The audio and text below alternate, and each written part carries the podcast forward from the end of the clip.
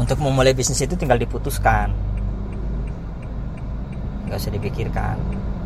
Kebanyakan mikir saat mau bisnis A bisnis B nggak jadi. Kelamaan. Dan tidak tahu apa yang terjadi karena mikir terus. Munculnya pikiran yang menyatakan bisnis A adalah problem sebenarnya betapa malasnya pikiranmu untuk mewujudkan apa yang kau mau saking malasnya aja. Jadi kalau tanya kenapa sih belum mulai bisnis juga? Aku tahu itu malas aja orangnya. Wah nggak punya modal. Mana ada bisnis pakai modal? Adalah kan harus beli barang. Emang ada? Emang semua barang harus tersedia dulu untuk melakukan transaksi? Enggak. Transaksi itu diwujudkan dari ide yang dipakai oleh calon pembeli.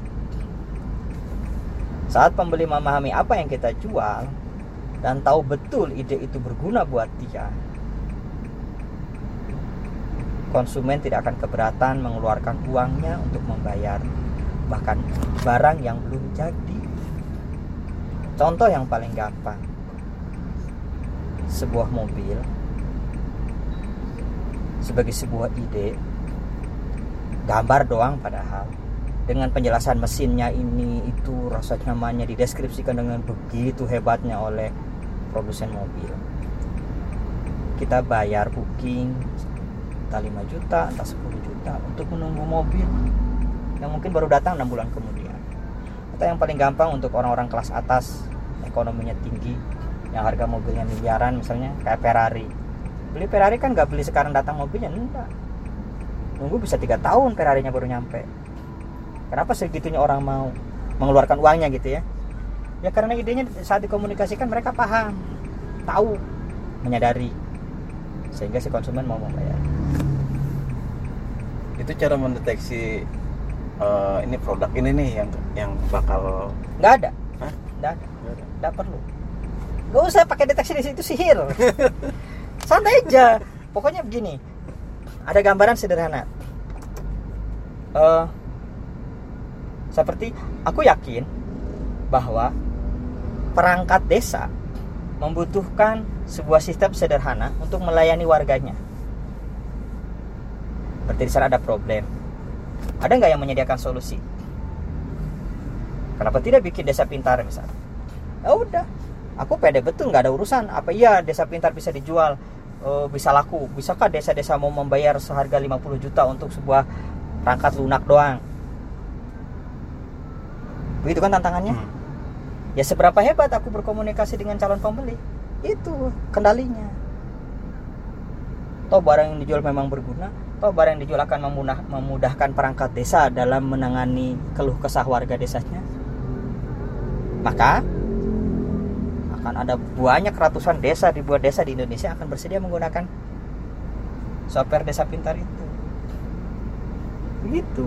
Gak ada urusannya Wah ini bakal laku. Gak ada kalaupun dipaksakan harus dideteksi. Bisa menggunakan metode ini. Ada gunanya enggak Nah. bahkan kegunaannya sepele sekalipun. Tahu korek kuping enggak cotton bud? Cotton bud? Hmm. kan buat korek kuping doang. Atau tusuk gigi. Selama dia ada gunanya bisa dipakai. Selesai udah. Gak usah mikirin wah nanti aku bisnis tusuk gigi banyak pesaingnya dong. Ya nggak apa-apa pesaing biarkan misalnya rencana mau bikin kaos polos jualan offline misalnya di Balaraja kalau aku udah bisa lihat proyek bisnisnya. Kumpulkan aja anak-anak sekolah. Musim liburan. Mereka diajari cara menawarkan produk secara online. Di Facebook kah, di Instagram atau apa. Ini kaosnya. Kalian bisa belajar sablon dilatih sablonnya. Hmm. sediakan barangnya. Dan selesai kumpulkan 10 orang aja yang jadi dari 100 orang yang peserta.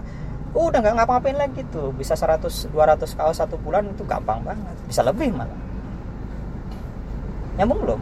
Oh. jadi sekarang tatarannya bukan pada ini laku apa enggak nggak ada. Barang itu semuanya laku. Makanya aku selalu bilang ambillah tanggung jawab 100% pada dirimu sendiri. Artinya jangan melihat sesuatu dari faktor eksternal. Kalau fokus kayak ini di jalanan kayak belajar mobil lah. Kalau fokus ke orang lain wah orang kok jalannya pada kencang-kencang dan di tengah jalan. Nggak jadi jadi bawa mobil. Hmm. fokus aja pada diri sendiri. Saya pernah ngerasain itu. Ya bagaimana mengendalikan mobil agar tidak nabrak orang. Kalau kita sial gitu ketabrak juga ya tidak apa-apa ikhlas aja. Tapi kita jangan nabrak orang. Nah dalam situ seperti itu masuk aja dulu ke lapaknya dengan persiapan tahu mana yang harus diinjak remnya mana harus diinjak gasnya. Kalau belum paham menginjak rem sama gas itu yang harus dipersiapkan. Jadi persiapan itu minim aja. Misalnya mau bisnis jualan kaos polos pertanyaannya siapa yang bisa produksi? Aku bisa produksikan. Clear kan? Lalu si- siapa eh, akan dikirim ke mana? Oh, di sana. Jualnya di rumah bagaimana? Oh nanti ada yang jaga. Oh udah selesai mulai. Jangan nunggu keburu kiamat. Sesederhana itu bisnis itu dimulai kalau mikir dulu wah harus bikin desain sablonnya dulu. Wah harus punya display toko dulu. Wah wah wah udah lewat. Udah tua duluan nanti. Orang mah sudah kaya raya dari kaos. Kita masih mikir. Begitu. Itu ide-ide kayak mengumpulkan orang. Gitu itu ide-ide yang justru saya menarik gitu kayak gitu tuh. Ya langsung dikerjakan. Masalahnya kan, kan kalau kita hanya jualan saja tidak berpikir sampai ke sana gitu ya kayaknya agak ini gitu nggak booming lah gitu. Iya.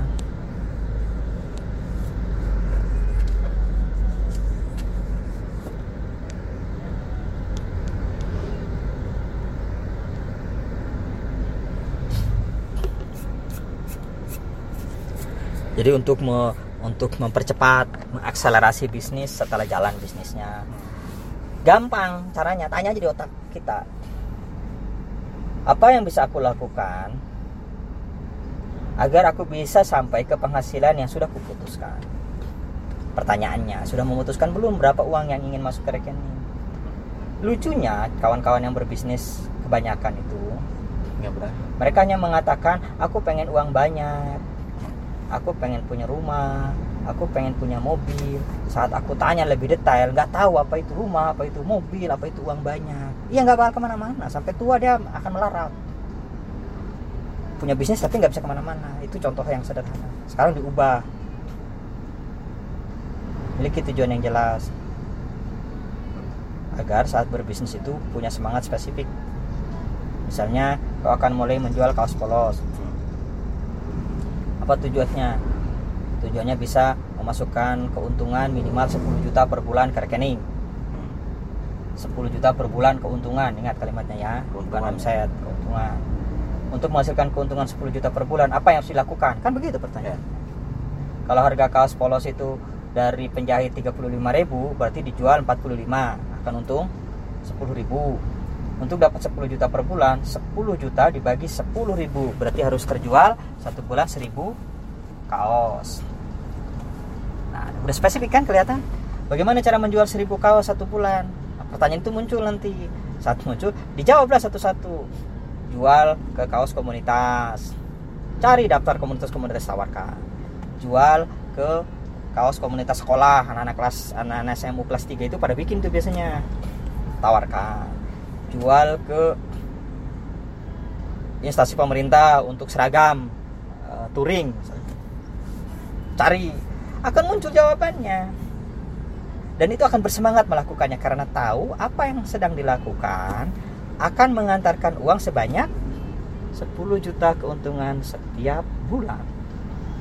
Di situ maksud dari aku selalu kalau ngomong dan selalu bertanya berapa omset yang kau mau atau berapa keuntungan yang kau mau setiap bulan? Dengan cara itu memudahkan orang memudahkan dia bersedia melakukan kerja kerasnya. Kerja keras dalam tanda kutip ya. Gak keras-keras amat kok sekarang. Kau mau nawari komunitas burung misalnya. Tinggal cari aja di, di Facebook grup-grup burung itu kan. Banyak join lalu bercerita tentang burung lalu kau bercerita bahwa kau menyediakan kaos dengan gambar-gambar burung sesuai pesanan misalnya apa burung hantu burung kutilang burung emprit kayak udah kelihatan Hmm. terus kapan mau dilakukan. Ya.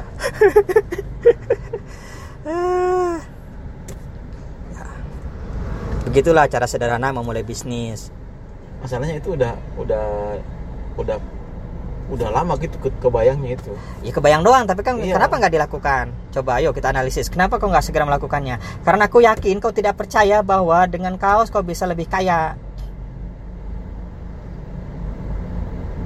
ada itu juga Ya enggak, itu doang, nggak ada yang lain. ada satu lagi Apa? orang udah udah banyak sekarang Ya itu, kenapa berpikir orang udah banyak karena kau tidak percaya bahwa dengan kaos kau bisa kaya raya. Itu alasan yang tidak perlu yang terakhir itu, yang kedua itu. Kompetisi, nggak ada urusan sama kompetisi. Kalau kau sudah percaya bisnis bisa menghasilkan uang banyak, nggak peduli dengan orang lain. Kau akan bekerja keras, kau akan melakukan banyak hal yang membuatmu bisa mewujudkan apa yang kau mau. Bahwa orang lain mungkin jualan kaos sehari cuma laku 10, kau bisa sehari 100 kaos. Apa motifnya? Karena kau tahu apa yang sedang kau lakukan untuk mengantarkan, mewujudkan apa yang sudah kau tetapkan. Maka, hanya satu perbedaan orang sukses dan gagal. Orang sukses itu tahu ke mana dia mau pergi. Sehingga ketika sampai dia sadar, oh aku udah nyampe nih. Tinggal lanjutkan lagi. Orang gagal, dia nggak tahu mau ke mana, muter-muter aja di situ. Nggak ke mana-mana akhirnya kan. Sampai tua, sampai nggak punya apa-apa bukan sekedar secara material itu nggak punya apa-apa dalam segala hal karena nggak tahu tujuannya makanya dalam Islam diajarkan salah satu tujuan yang paling sederhana untuk orang awam adalah masuk surga caranya ya rajin sholat. Nah, paling tidak orang yang punya tujuan masuk surga orang yang menjadi lebih saleh rajin ke masjid rajin zikir dia melakukan hal-hal baik. Maka peradaban manusia bisa dibangun dengan baik. Bayangkan coba kalau agama tidak punya tujuan spesifik. Misalnya masuk surga kalau nggak masuk masuk neraka begitu. Begitu tujuan menurutku agama berada itu di situ posisi posisi dasarnya. Bahwa selanjutnya tentang wacana-wacana serius tentang keagamaan ya itulah kehidupan umat manusia yang selalu bertumbuh untuk memikirkan hal-hal yang kadang tidak bisa dipikirkan oleh kebanyakan orang. Sebenarnya mah ada pengalaman eh, apa namanya berpikir pra- praktis seperti itu ya. Hmm. waktu pengen punya mobil itu. Hmm. itu sebenarnya kalau kalau mikirnya panjang kayaknya nggak mungkin gitu ya nggak jadi. Begini analogi yang paling sederhana. Kalau kau mau ke Jakarta pastilah kau cari map peta kan? Menuju Jakarta. Karena tahu mau ke Jakarta. Dan aku yakin hari ini mayoritas orang yang terdidik yang pernah sekolah pernah mendengar bahwa ada yang namanya Google Map yang bisa memudahkan orang sampai ke tujuan. Senyasar-nyasarnya dengan Google Map pasti sampai. Karena ada begitu banyak orang yang pernah ke Jakarta jangan bilang aduh nggak bisa ke Jakarta aduh banyak orang yang ke Jakarta. Bodoh itu. Sorry kasar. Mau jualan kaos agar berhasil beli mobil misalnya. Mobilnya harganya 500 juta. Lihat-lihat di internet ada banyak orang yang sukses dari jualan kaos. Bener nggak? Oh udah tahu caranya begitu. Tapi pas memulai ah nggak usah lah jualan kaos banyak orang yang sudah jualan kaos. Itu mirip tadi. Nggak usah lah ke Jakarta udah banyak orang ke Jakarta. Ya rusuh. Paham belum maksudnya? Jadi kompetisi itu tidak ada. Kompetisi itu tidak ada. Dalam konsep kau akan kalah tidak ada. Tapi kompetisi ada untuk membuatmu selalu lebih baik dalam hal memberikan layanan dalam hal memberikan servis ke konsumen dalam hal berinovasi itu baru ada. Kalau kompetisi yang membuatmu bangkrut nggak ada. Wah kalah saing di harga misalnya begitu. Itu alasan. Karena malas tidak mau mencari orang yang bersedia membayar mahal. Paham belum? Lah jualan kaos misalnya harganya mahal 50 eh, 150 ribu tapi dijual di kaki lima ya nggak bakal laku lah siapa yang mau beli kaos di kaki lima 50 ribu 150 ribu di kaki lima dapat kok harga 25 ribu Terus di mana jual kaos yang harganya bisa 150 ribu per biji? Datang ke hotel-hotel, temui galeri-galeri hotel. Pak, saya titip jual nih kaos nih. Atau datang ke tempat-tempat wisata yang premium. Nyambung. Jadi semua ada posisinya, ada letaknya. Jangan berpikir, aduh ini akan bersaing dengan siapa? Nggak usah. Nanti kelamaan, nggak jadi-jadi bisnis. Sama, mau ke Jakarta, macet ke Jakarta, nggak usah ke Jakarta deh. Ya sudah. Padahal kalau logika lain naik pesawat bisa sampai cepat. Logika lain lagi naik kereta tanpa macet. banyak pilihan kan makanya untuk mewujudkan sebuah kemakmuran kalau nanya saya hari ini ada banyak jalannya yang penting jelas mau ke mana mau berapa jumlah uang yang dihasilkan. Selama itu jelas pasti tercapai. Ketika itu tidak jelas dia tidak akan pernah terwujud. Sehingga saya kadang menyederhanakan tujuan. Pertanyaannya jadi sederhana begini. Kalau yang sudah menikah kamu udah punya rumah belum? Belum. Apa usahamu? Jual sate misalnya. Berapa keuntungan sate per hari yang bisa masuk tabungan 100 ribu. Kamu bisa nggak beli rumah dengan menabung 100 ribu sebulan? Jadi 3 juta sebulan eh satu hari 3 juta sebulan. Bisa dengan cara KPR oke pertanyaan selanjutnya. Kapan kamu akan KPR rumah? Nggak tahu nggak pede karena nggak punya uang muka. Oke. Sekarang pertanyaannya, mungkin nggak kamu jualan sate dalam sehari untungmu 500 ribu? Itu pertanyaan telak tuh. Dan cuma 100 ribu jadi 500 ribu. Biasanya marah-marah, nggak mungkin pak, masa sate bisa laku, bisa untung 500 ribu. Aku bisa bilang begini, kau pergilah jalan-jalan. Ada banyak tukang sate satu hari bukan 500 ribu keuntungannya, bisa 100, eh, 10 juta, 15 juta sehari. Keuntungan bukan omset percaya ataupun tidak cari aja ada begitu banyak warung-warung sate yang sangat ngehit yang rame penjualan sesederhana itu wah dia kan sudah lama brandnya sudah kuat. Ya lu sekarang mulai biar segera brandnya kuat. Gimana mau jadi bisnis sate kalau nggak dimulai dimulai nggak ada yang tahu kalau adalah pengusaha sate? Nyambung. Hidup itu siklus. Yang hidup pasti mati. Pasti. Mungkin sampai nanti ketemu formula membuat orang tidak pernah mati. Ada nggak sangat mungkin ada. Oh berarti sama dong dengan Tuhan. Jangan mempersamakan manusia dengan Tuhan. Kita tentang diri kita aja nggak paham jadi nggak usah mikirin Tuhan. Tapi bahwa yang hidup pasti mati itu hukum alam. Ada siklus. Artinya sebuah bisnis yang hari ini terlihat sangat besar bisa saja bangkrut, bisa saja celaka, bisa saja mati. Tapi juga jangan berdoa agar bisnis itu bangkrut, tak boleh juga. Tapi maksud saya jangan takut karena melihat orang lain sudah berhasil, kau baru mulai sehingga berpikir bisnismu tidak layak diperjuangkan. Nah, itu jangan.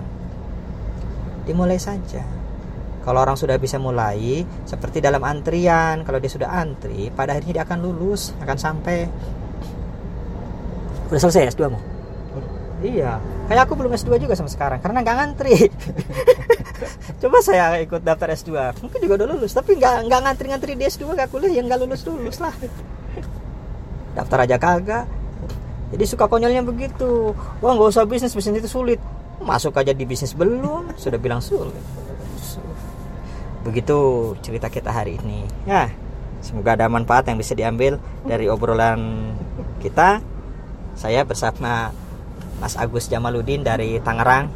Insya Allah akan buka usaha kaos polos di Balaraja. Juga nanti memasarkan kedai pos dan desa pintar untuk daerah Banten. Semoga ada manfaat yang bisa anda raih. Terima kasih. Bersama saya Surgana dari taskertas.net. Untuk tahu saya lebih banyak, kunjungi surgana.net.